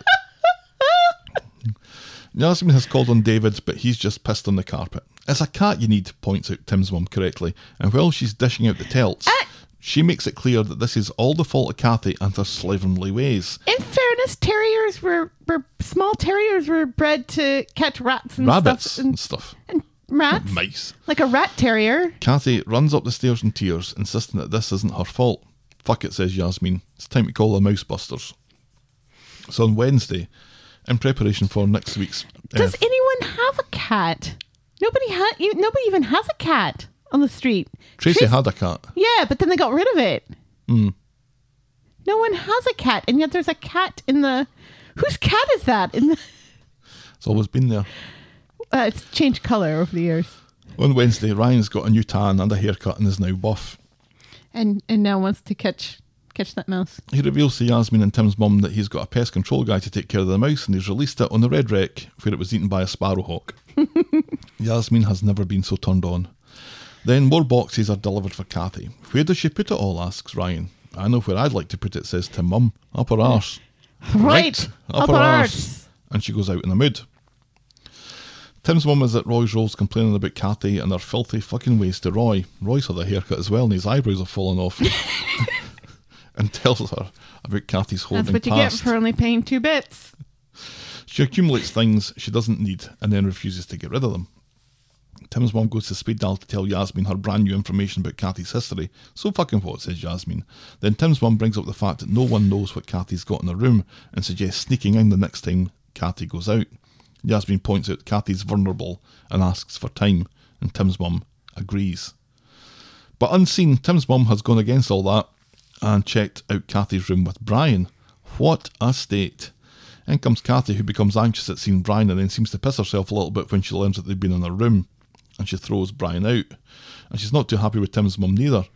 Tim's mum says that she's just trying to solve Kathy's problems. Kathy says, You're my problem. and Yasmin comes in and learns what Tim's mum has been up to, which leads Kathy to the conclusion that everyone is talking about her behind her back. Yasmin insists that she cares for Kathy as a very dear friend, and this seems to diffuse matters. So Kathy goes to the cabin to see Brian and they both apologise to each other. She admits that she has a problem and it's getting worse. She's so ashamed. Plus she pissed herself a wee bit back there. Brian is there for her and Alex will be back soon. He begs her to come back and figure things out as a couple. Together.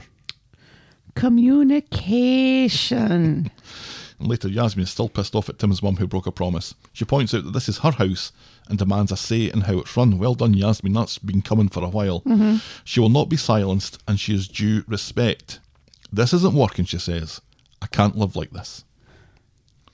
At this point, the audience does sit and go, "Ooh." Tim's mum bumps into Tim and explains the situation at Yasmin's in and how she'll need to find a new place to live. Tim hopes that she doesn't move far. He's used to having her around now. And Tim's mum goes back to Yasmin's, and Yasmin is already contrite. But Tim's mum is more reasonable too. This was never meant to be permanent, especially now that Yasmin's got her spunk back. Oh, God. Kathy is moving out. Gav, What? maybe not use that word after after the previous conversation. Of the previous. It's in the notes. If it's in the notes, I'll have to use it. Kathy is moving That's what she too, said. And Tim's and Tim's mum apologises, but Kathy admits that she has a problem and needs to go home where she belongs. Yasmin pretends that she's not over the moon about getting her house back. It's been fun. Mm-hmm. And they all agree. Tim gets home and Sally's pretending to be a horny estate agent and and is affronted when Tim's mum follows in at the back of Tim. My mum's staying for good, he announces. Again, we're just continuing the sitcom because why he wouldn't have texted her first to say, "Well, way home, and by the way, I'm bringing my mum."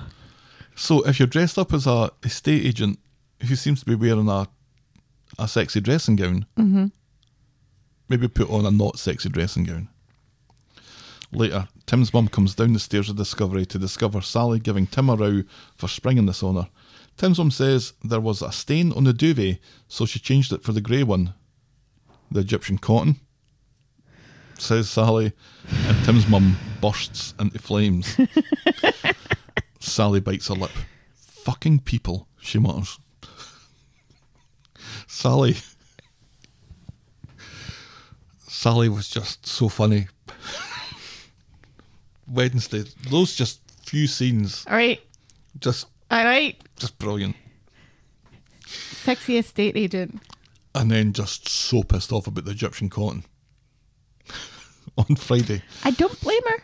Tim's mum has made a full English, much to sh- much to Sally's chagrin. Right, and this is this is the most understandable complaint she's had because Tim's mum knows that Tim has a heart condition. Mm-hmm. But mums don't care about that. Mums just want to take care of their boys. Right, By by, giving them putting them in an food. early grave. Right. She accuses Tim of taking advantage of this. And later, Tim's mum reveals that Yasmin's upset at her handling, handing in her notice at Speed Daal. Tim is surprised that she's leaving, but Tim's mum wants to pick up her own life again, and besides, Sally's a fucking nightmare to live with. Yeah, you get used to it, says Tim. And later, Tim accuses Sally of making Tim's mum unwelcome. Tim's mum comes down the stairs of Discovery with her luggage. She's missing her Wednesday knacks, so keep an eye out for them. That was kind of weird, wasn't it? She had her underpants have got the days of the week on them, but there's three Wednesdays and four Sundays. Right, because she bought them like at. Uh, She's wearing second-hand underpants. no, it's not second hand. It's seconds, meaning Oh, they were factory, factory, seconds. right. Yeah, not second hand. Uh, That's Not better. that there's anything wrong with that if they're well cleaned and you're into that sort of thing and that's your kink. That's fine. We're not here to kink shame anyone. This is a kink. Where have you been? then again, you're the man I had to explain furries to, so never mind. Continue.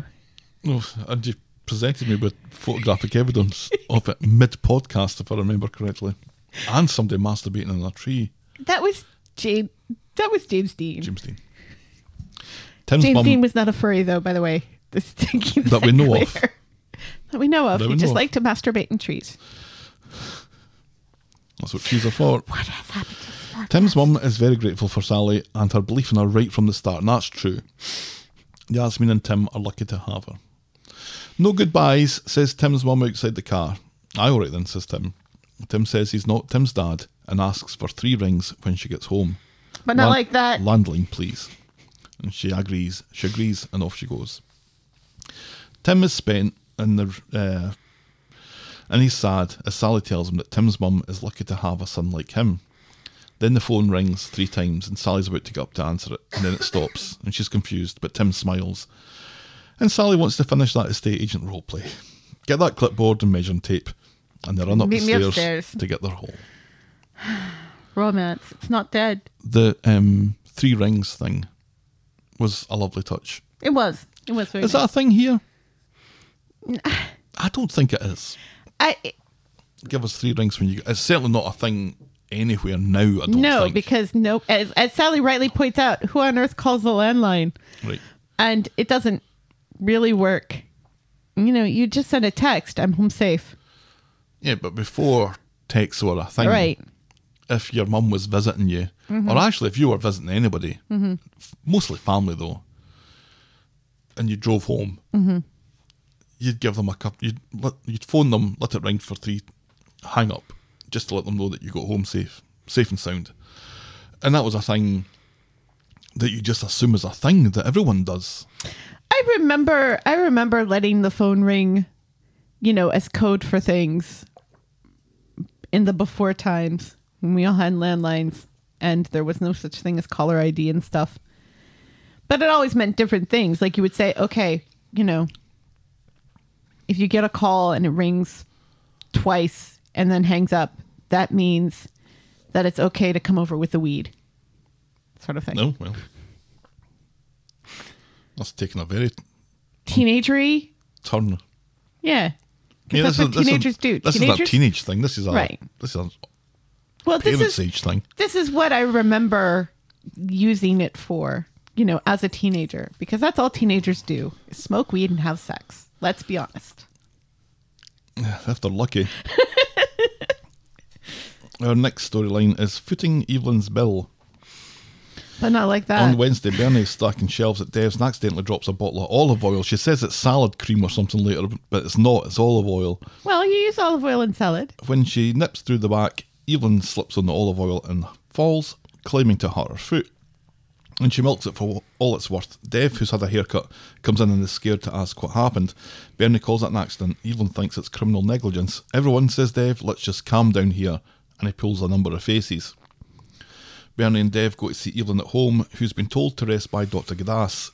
Bernie and Dev apologise, which Evelyn takes as admittance of guilt and is ready to discuss terms. But Bernie's not falling for it, but Dev has shit himself and pleads for everyone to be reasonable here. Make us a brew and we can talk, says Evelyn. Mm-hmm. Back at Dev's, Bernie has been run ragged by Evelyn's demands, but Dev is happy because A, he's not having to do any of it, and B, Evelyn has dropped the threat of legal action. And reluctantly, Dev offers free kebabs for Kathy for a month, not for Kathy, for, Bernie, for a month and her family. for them just to keep stum about the whole thing. On Friday, Bernie's late to work thanks to walk, uh, walking Cerberus, and before she gets to start, Evelyn's on the phone wanting a shop done herself. Right. And Dev reluctantly allows it uh, to keep Evelyn sweet. Mm-hmm. but it means that he's having to stay on at the shop and Bernie will have to work late. So Bernie drops off the shopping to Evelyn, who's sitting at home with an elevated foot. She also wants dog biscuits that she hasn't asked for previously, and for Bernie to collect her dry cleaning. And when Bernie complains that she needs to get to work to work Evelyn's shift, mm-hmm. Evelyn threatens her with a lawsuit. As soon as Bernie goes, Evelyn reveals that she's been sitting on the dog biscuits, and she treats Cerberus to one. then there's a minute or two time eating scene where Fizz has to go out and asks Evelyn to bring in the washing. Right. So a perfectly fine Evelyn goes out to unpeg the washing, but it's filmed by Dev, who heard her singing. Rumbled ya cow, he declares, and he calls her acting skills abysmal. And it's Imagine saying that to uh, Dame Maureen Lipman. and it's hilarious the whole thing with Fizz and the because Fizz is trying to ask her and she keeps talking over Fizz about things she's reading in the paper about Uh, it was. It wasn't Minx magazine. I wondered if it was another one of uh, Corey's uh, yeah, ITV, ITV Stefan's publications probably because he's so seedy one from the stable. It wasn't Minx. It was something like it though. right But yeah, I didn't even know they made papers like that anymore because it's all online yeah, you can get magazines. Can you Yeah. Yeah, Dev thinks that this video of an old woman bringing in her washing is going to go viral. What? yeah that that that bit didn't make sense it's like why would you even post this on the Right. internet Back at the shop, Dev tells Bernie about Evelyn's duplicity, and Bernie promises not to kick the fuck out of Evelyn, but she will get her revenge, either in this world or the or next. the next That's kind of funny. yes What What's interesting is Evelyn is playing a Bernie game, Mm-hmm. and Bernie sees through it right and will not be had by this. Right. But then she has to be had by this in order to keep her job. Mm-hmm. Yeah. Right. So it's an interesting kind of. Yeah. It's kind of less satisfying when it's Dev who catches her. I think I would have preferred Bernie catching her. Mm-hmm. Still, this was a breath of fresh air this week. this was a breath of fresh air to have this and to an extent the Tim's mum stuff. You know, more of this, please. You know, it's nice to have a dark, kind of depressing storyline where people are on the edge of their seat and oh, what's going to happen and stuff. But it's also good to have these fun storylines that are just goofy and, you know, They're kind of one and done almost, right? and more about these different characters interacting and, and stuff. And it doesn't all have to be a very important storyline. And I'm, I'm glad that they're at least trying to wedge in between different, very important storylines. It's striking that balance. It's finding en- enough that's kind of serious, serious and um, arching a, a longer time Right. to keep you tuned in and to Right. keep you watching Yeah. It's and the- balancing that with the bits that are light-hearted and, and amusing. As we said before, it's the trial of the of the soap opera because it's not a comedy mm-hmm. and it's not a drama. Right. It's a dramedy. There we go. And it's not even a that. right. Next up, we have the Alahan Detective Agency. On Friday, The Undertaker comes into Roy's Rolls to pick up an eggy roll and reveals to Nina that everything's ready for Seb's funeral tomorrow. This is news to Nina. The Undertaker and Ash insist that Abby probably just forgot to tell her, but Nina knows that that's a big pile of balls. So Abby drops in on Sally to borrow some funeral clothes from her. Abby doesn't want a cuppa or a chat and is scared off when a very cheery Tim's mum comes down the stairs of Discovery. Good morning, says Tim's mum. Right. And Abby goes, ah, and runs out the door. Back at Roy's Rolls, Nina says that she needs to be there at the funeral. She needs to be able to say goodbye. Asha offers to go with her to speak with Abby, and Nina is uh, happy to accept. But then Asha gets a text, and immediately she has to back out. And Nina's not happy about this. No.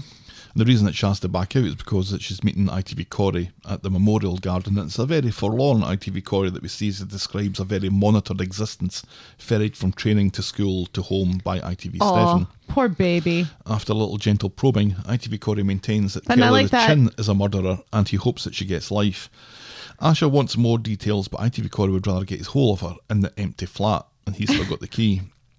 But she says One that they can only be mates for now, and so uh, there'll be no hold getting had today. And this is enough to make ITV Corey leave the Memorial Garden in a bit of a huff. So later, Asha texts them, leaves a message. Maybe they should try again after all. And then Nina goes round to see Abby and tells her that she didn't worry. Nina won't be at the funeral. She doesn't want to make Abby's day any harder. And Abby decides to play semantics with the language that Nina uses, forcing Nina to apologise again. Abby says that she's lucky because hate washes over her, and if she'd been around 20 minutes earlier, Abby would be chucking plates. Nina murmurs that it's galloping grief, and Abby warns that the horses are coming again and asks Nina to leave, which she does. Yes. I really don't like Abby being this way Well, and how much she's dealing with grief, yes. which It's not easy. it's not easy, and it's something of a um, get out of jail free card to some extent.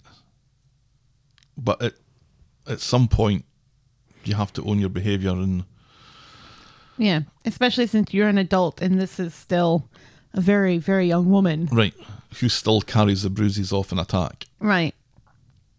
And who loved your son very much. Mm-hmm. Even though the relationship was brief. Right. I kind of wish they'd made the relationship longer before this happened. But beggars can't be choosers. Right. And this is all just a build up to next week where presumably something explosive is going to happen at the funeral. Right. Because it's 9 p.m. right. Mm. I think I think Nina's going to go to the funeral. I think she has to. And maybe should just stand at the back and be very quiet. Right. She'll maybe just dress up as Sam and just hang around at the periphery. She has to go. She can't not go. Here's the thing. I've I've seen some photos from next week. And in one of them, ITV Corey's wearing a suit. I hope to God he's not going to the funeral. I hope to God he doesn't have the cheek to show up. Can you imagine? And that's totally an ITV Corey thing to do because in his mind he's done nothing wrong. Right, yeah, he's innocent. The story is that he's done nothing wrong. If the story's true, then why wouldn't he go? Right. Well, because you didn't know Seb. Right, yeah. Maybe that's why you wouldn't go. Yeah. Oh, I'm getting Maybe angry about this. Maybe it's a little more suspicious for you to go. right. And maybe the police will be watching that. Yeah. Uh. Okay, I- we'll see how that goes. N- I don't I don't like the whole Asha trying to be a wee detective here. Right. And I was really scared that she was going to end up getting her hold of a ITV Corey Just to just to get the, information, and that's like a kind Ugh. of Mata Hari type Oh. of thing that isn't, Oh. yeah, not great. Let's talk about Peter's liver then, shall we?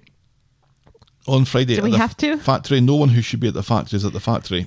Sarah and Carla, though, are arguing about Lucas's order. It seems that he hasn't paid, and Carla thinks that he's reliable, and so they should ship it. But Sarah points out that they don't shift any unpaid orders for anyone, except for that one client. who's the recurring one. Right. Carla says, "In business, it's good to trust people," which is an invitation for a punch in the nose. Right, seriously. business in business in business it's good to not trust people. what kind of business are you in, Carla? Sarah's so pissed that she meets up with Adam at Roy's Rolls and he tells her that the reason Carla's a bit spiky today is that Peter is due to find out if he's back on the transplant list again.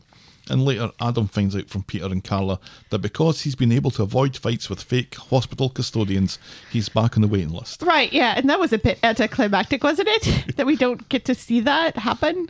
It's great news, but Carla doesn't enjoy the waiting game. It was quick last time, but they're not going to get lucky and get another ruby liver so fast.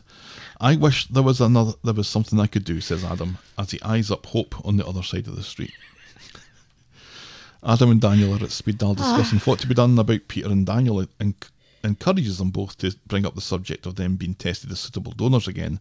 Peter was against it in the past, but since he was last pushed to the floor by an imposter janitor, everything's changed.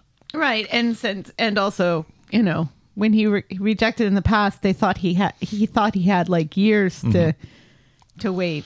So Peter has joined them but still can't accept. It's too big an ask. Daniel refuses to accept this, but Peter points out that they can't force him to eat their livers. It's too big an ask for my family to test, but it's not too big an ask for me to take one from another family. We'll just say about that, says Aye. Daniel, who produces a gun, a knife, and a welding kit. Daniel's idea And a bathtub full of ice. was to grass on Peter to Carla. He has to explain his guilt for accepting that his family members take a risk for him, but she wants to speak with Peter on her own, and she reminds him of a promise that he made to her and Simon that he would do anything to get well again. Living with him right now is like the first 10 minutes of the Bourne Supremacy. this transplant means a tension free future. Let them get tested. Right. Yeah. This is not. This is just a test. Yeah. So back at the factory, Sarah, it's just a tip. So back at the factory, Sarah apologises to Carla, but her mind is elsewhere just now, what with Peter agreeing to Adam and Daniel's offer of getting tested. And this is news to Sarah. Daniel and Adam have gone to the pub to drink pints. Right. Because they still think they don't know that Peter has changed his mind. So fuck it, basically. because right? so because for some reason Carla goes back to the factory instead so of going straight to David and uh, or not David Daniel and uh, Sarah finds him and gets stuck into Adam for offering his liver to alky Uncle Peter. she tells him that Peter. and she says that too. she says you're really going to give your liver to your alcoholic Uncle Peter. She says it exactly like that. I thought she actually called him an alky. Daniel isn't impressed. Daniel basically says, You watch your mouth, bitch. It And Adam says, You settle down. both of you settle down. She tells him that Peter is going to accept her offer and she can't believe Adam didn't tell her. Adam just wants to help but will withdraw if Sarah wants. She says it's too late. just crack on, you handsome lump of Scottish goodness. And that's as far as we get with that this week. So oh God, you know, either Daniel or Adam are going to be suitable matches. right? And then they're going to die. Do you think? I don't But you know, the way Sarah's like, oh, it's too risky when it's not really too risky because it's just going to take a little portion. They, they don't have to take that much of the liver to grow a new liver. It's like less than a quarter of the liver. There's still some risk attached to it, though, Well, right? yeah, just like there's some risk to any form of surgery. Right. But- so if you can avoid it, you should. But, you know, this is like, she's acting like this is like people die gi- giving livers, which does not happen. People who get the livers will sometimes die. And there's apparently a risk that if you are, if you have received an organ donation, then the COVID vaccine, COVID 19 vaccine doesn't work for you because of all the immunosuppressive drugs you're on. Oh, let's not confuse this any more than we absolutely have to, shall we? Our lawn guy's here. Oh, fuck's sake. I just saw a random man in our yard with a weed whacker, and it was like it's either our lawn guy or Jason Voorhees. Well, let's hurry through this because this gets loud. All right, let's try and get through this before he comes round again. Yes. Our final storyline this morning is Rumbling Sharon. This Oh. is finally. On Friday, Gemma arrives at the cabin just as Sharon is hanging up on Harvey. She claims it was her business partner and she needs to get back to her normal life. Gemma reckons that Rita's going to miss having her around, although it remains to be seen that Rita's actually aware that Sharon didn't leave weeks ago. as Sharon grabs her back, as Sharon grabs her coat and her bag, ready to abandon the cabin, Gemma insists on an impromptu piss up to say cheerio. At the Rovers, Johnny's got his hole and is very happy about it as Ronnie joins him in the back room and Johnny goes off to see his MS nurse, promising to take Jenny out for lunch later, which she thinks, oh, that means the bistro. Right. Shannon is meeting with Harvey in the clink. But with a new menu, Right, with a dirty burger. Whatever that is. She's upset at having to break up a family, but Harvey doesn't give a shit. Shannon's keen to get the fuck away from Weatherfield and back to her dog. But Harvey has other plans for her to micromanage the street until the trial is over. Who's taking care of her dog? Right? Harvey loves a bit of micromanagement. Oh, yeah, yeah. The Rovers, Jenny's got the bubbly on ice to say fuck you later to Sharon, but she comes in and announces that she'll be staying on for another few weeks at least. Oh, that's super news, says Jenny. And Gemma is genuinely thrilled by this and insists that they get wired into the Champers anyway. So Gemma goes to take Aled to an appointment, and Jenny wants to know what's going on. This business partner excuse is pish. Sharon says that it's all because of Rita. She's only here for that reason and nothing else. Then in comes Johnny, who is sure that he's seen Sharon before, mm-hmm. but Sharon insists not and hurries off. Sharon goes to the bistro where she meets up with Ronnie. The two of them end up sharing a table and some bad chat about cats and dogs being the pets of villains and heroes. In come Jenny and Johnny, and via the exchange of a few words, Sharon is quick to detect that maybe Johnny and Jenny have got their hole off of each other. Oh, no. She No, she notices something straight away between hmm. them. Johnny though, Johnny though has remembered where he saw Sharon. It was at the jail. Jenny reminds us all of the mentoring scheme that Johnny had never heard of, mm-hmm. as Sharon doubles down and describes that the mentoring as incredibly rewarding. Mm-hmm. Her phone goes and she hurries off. Johnny smells bullshit, so Jenny chases after her, interrupting her call. There's no such scheme, so why the fuck are you here? Sharon tells her to mind her own business, which is a bit of a cheek considering yeah. any number of characters could have said that to her any number of times in the past And should weeks. have. She goes off as Ronnie comes out and she secretly observes Jenny and Ronnie chat somewhat intimately. Mm-hmm. Back at the Rovers, Jenny sees Gary and asks if he came across a Harvey in jail. Gary, because he's the supervillain, decides that he can help and he knows that uh, Harvey was a big time drug dealer. Right. He was bad news. Jenny asks if Gary can help find out if Harvey and Sharon are linked in any way. Gary, Agrees. happy to help. Happy to help. Just your friendly neighborhood villain. Right. Meanwhile, Ronnie catches up with Sharon to make sure that she's okay after her quick flit. Sharon smells a rat and tells him to mind his own business, which again is fucking rich. Mm-hmm. So Ronnie explains Sharon's behaviour back to Jenny. She reckons there's something going on here with someone in jail and she appreciates his help. Mm-hmm. And later, she's sweeping outside uh, the rovers on the pavement when Sharon comes by with a takeaway. Jenny threatens Sharon that she's on to her, and Rita will be finding out about this, but Sharon plays the Ronnie card, and based on Jenny's nervous reaction, she knows she's right and cackles as she goes off to eat her chips. Don't make me any more of an enemy, shouts Sharon. Later, Gary has been happy to confirm that Harvey does indeed have a link to Sharon. He's her nephew.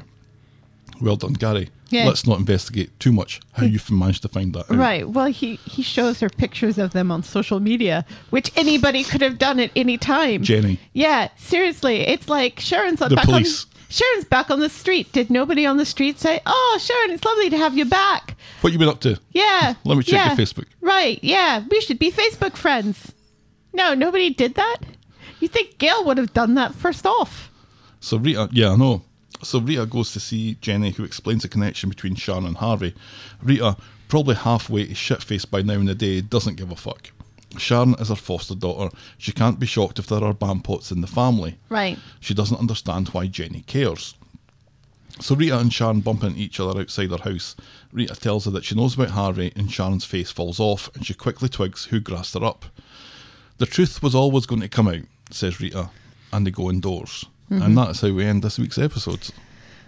The truth will always out. Hmm. Hmm. Some uh, So it, portentous words there from hmm. Rita. So maybe some Corrie After Dark plot there as well. Right. And I think it's not maybe bubbling up as much as I would like, but we do have a sense that we're coming to some kind of conclusion Right, or yeah. some kind of boiling point on a number of stories. Sharon's going to get found out, and there's going to be a punch up or some kind of stuff at the, Right. at the funeral. Maybe guns. Who knows? Oh, God, guns again. Maybe. Maybe. Who knows? This is what they like to do, don't they? They throw guns in just randomly every once in a while. For Eileen to then run off and hide in a bin in the Red Rec for kids to find later. Yeah, that tends to happen.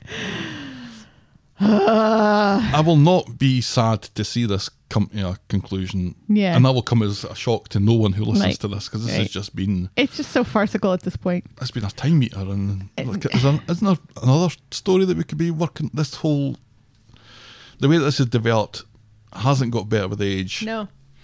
it It's gotten continues get worse. demonstrably worse. Right, right. It's is. gotten demonstrably worse. And it's just, it kind of feels like they took it in a direction and then realized how bad it was, but that they couldn't backtrack. They just have to plow through it. yeah, they have to. And They've made their bed. the plowing through it is just. It's like they haven't, they recognize it was going to be bad, but they've already set it up, so they're just going to keep it bad.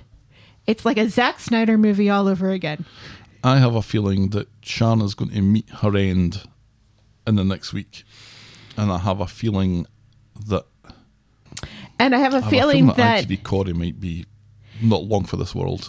and I have a feeling that Sharon is going to meet her end in a way that redeems her somehow. Oh, God, Yeah, I know, I know. She's been ninety nine percent bad. Right. She's going to have this little, maybe half a percent that's Maybe she's gonna and then take- the half a percent that's positive. She's going to take a bullet for Sam. Oh God. Somebody's going to try to shoot that kid. Sharon's going to ah. run in front of him, and she's going to die. I feel kind of personally offended by lots of bits about this story because it it pisses on the audience a little bit. Mm. Mm. I remember what I was going to say earlier about this. That somebody on Twitter said that they they sympathize with people who actually are in witness protection and in the police, and she sympathizes with police who are actually investigating drug crimes and stuff because storylines like this don't make their lives any easier in the real world. Yeah. By And I think there are um, some opportunities for confusion between a proper police procedural, right, and I'm not even counting line of duty as that. right, But it's more true to life, I guess, than Than this. than this is. But this is really just this is farce now. Right. And we recognize that soap it's a soap opera, so it doesn't have to be realistic. But when you're dealing with things that have repercussions in the real world, and when you're dealing with storylines and making them into very important storylines and saying and you know putting out in press releases and stuff how you've researched real life stories and stuff and everything then it puts responsibility on you to mm-hmm. do it right you know? If Yeah. you're just going to do it then do it and and not make it into this whole oh well we're working really closely with this charity and really researching exactly how they do these things. It's- if you're going to do that y- you you have an onus to make it as realistic as possible. There's a, a kind of standard deviation from the truth that is acceptable, Right. obviously in fiction. And you, go into a show like this and you expect um, the, the the boundaries of reality to be stretched a little bit, and you go Right. Mm-hmm. along with it and you invest in it because you're a viewer and you know what you're going to watch, and that's fine. But you, when you take it too far, yeah and it- it's not a line that is visible. So it's a judgment call of Right. where a storyline goes that's too far that it, Right. that it descends into farce and it Yeah. descends into I am no longer willing to believe this. And that's when you lose your your audience and you Mm-hmm. lose your viewer. And in this storyline, I think we've gone beyond that line Yes. a number of weeks ago. yes absolutely So it'll be thank fuck when it's done. absolutely And I'm so sorry that Sharon has come back for such a terrible story. Right. Yeah. Yeah. It's like um, that whole thing with Johnny and the MS and the delusions and stuff. You'll notice that, you know, once people who actually have MS and stuff started writing the show and, and writing to the press saying, well, wait a second. No, this isn't actually how this happens. And this can, this storyline can, in fact, be very damaging to people who have MS. It kind of quietly went away, the delusions and stuff. Yeah, and if I'm wanting to be particularly pedantic about it, the fact that a character who had problems with his sight recalls seeing Sharon at the prison one time. Hmm. Anyway, Maybe he heard her. well, yeah, It- she somebody who very- smoked sixty a day, right? She has a very distinctive voice. Your moment of the week. I have a suggestion that I don't think you're going to go for.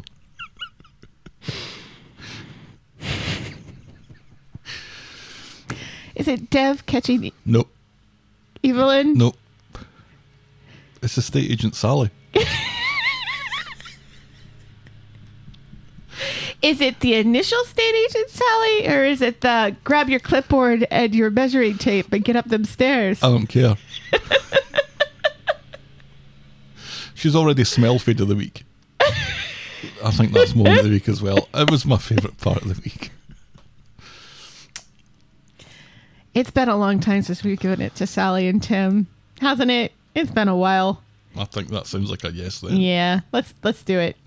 That's our Moment of the week. our moment of the week. Your boring moment of the week. Hmm, gosh, Brian using his laptop to talk to people on the internet to try to find Sam.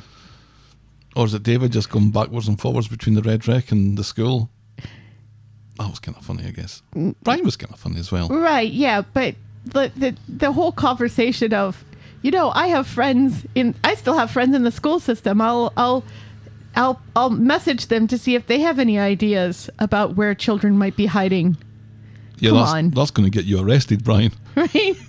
Fair enough. That's our. Boy moment of the week. Yeah, boy moment of the week. do. Yes, that'll do. If you're a grown man with a favourite colour, maybe it's time to think about growing up. Write us for tips. How? We're the talk of the street at gmail.com and we're at Corrie Podcast on Twitter, Facebook, and Instagram. Your favorite color is blue. You can shout me in hell, no, it isn't. You can shout me in hell in a coffee right, by heading black. to ko-fi.com slash the talk of the street. That's ko-fi.com.